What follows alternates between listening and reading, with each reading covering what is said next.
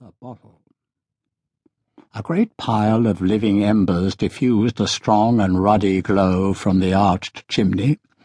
Before this straddled Dom Nicholas, the Picardy monk, with his skirts picked up and his fat legs bared to the comfortable warmth. His dilated shadow cut the room in half, and the firelight only escaped on either side of his broad person and in a little pool between his outspread feet. His face had the beery, bruised appearance of the continual drinkers.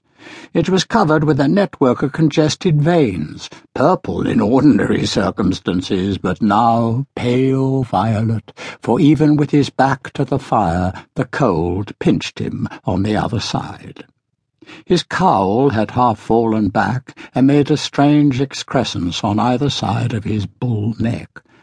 So he straddled, grumbling, and cut the room in half with the shadow of his portly frame. On the right, Villon and Guy Tabary were huddled together over a scrap of parchment. Villon, making a ballade, which he was to call the Ballade of Roast Fish, and Tarbere sputtering admiration at his shoulder. The poet was a rag of a man, dark, little, and lean, with hollow cheeks and thin black locks. He carried his 24 years with feverish animation.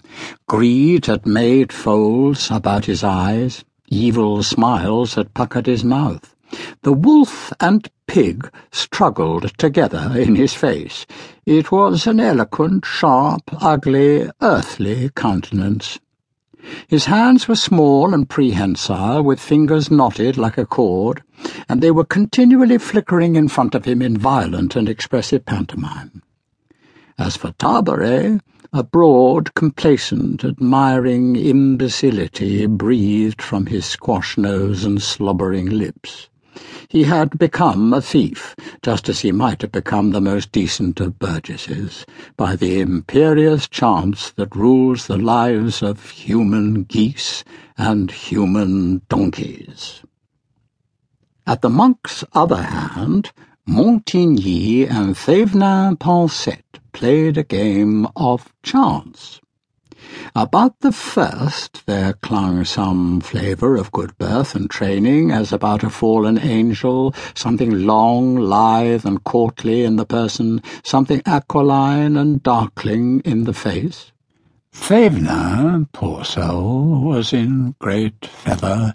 He had done a good stroke of knavery that afternoon in the Faubourg Saint Jacques, and all night he had been gaining from Montigny. A flat smile illuminated his face. His bald head shone rosily in a garland of red curls. His little protuberant stomach shook with silent chucklings as he swept in his gains. "Double or quits," said Febner. Montigny nodded grimly.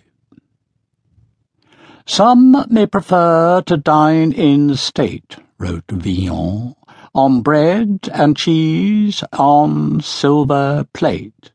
Or help me out, Guido," Tarbere giggled. "Or parsley on a golden dish," scribbled the poet.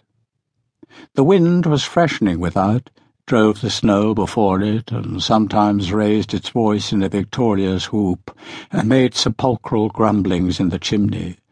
The cold was growing sharper as the night went on. Villon, protruding his lips, imitated the gusts with something between a whistle and a groan. It was an eerie, uncomfortable talent of the poet's, much detested by the Picardy monk. "Can't you hear it rattle in the gibbet?" said Villon. "They are all dancing the devil's jig on nothing up there. You may dance, my gallants, you'll be none the warmer. Phew, what a gust! Down went somebody just now. A meddler the fewer on the three-legged meddler tree. I say, Dom Nicholas, it'll be cold tonight on the Saint-Denis road," he asked. Dom Nicholas winked both his big eyes and seemed to choke upon his Adam's apple.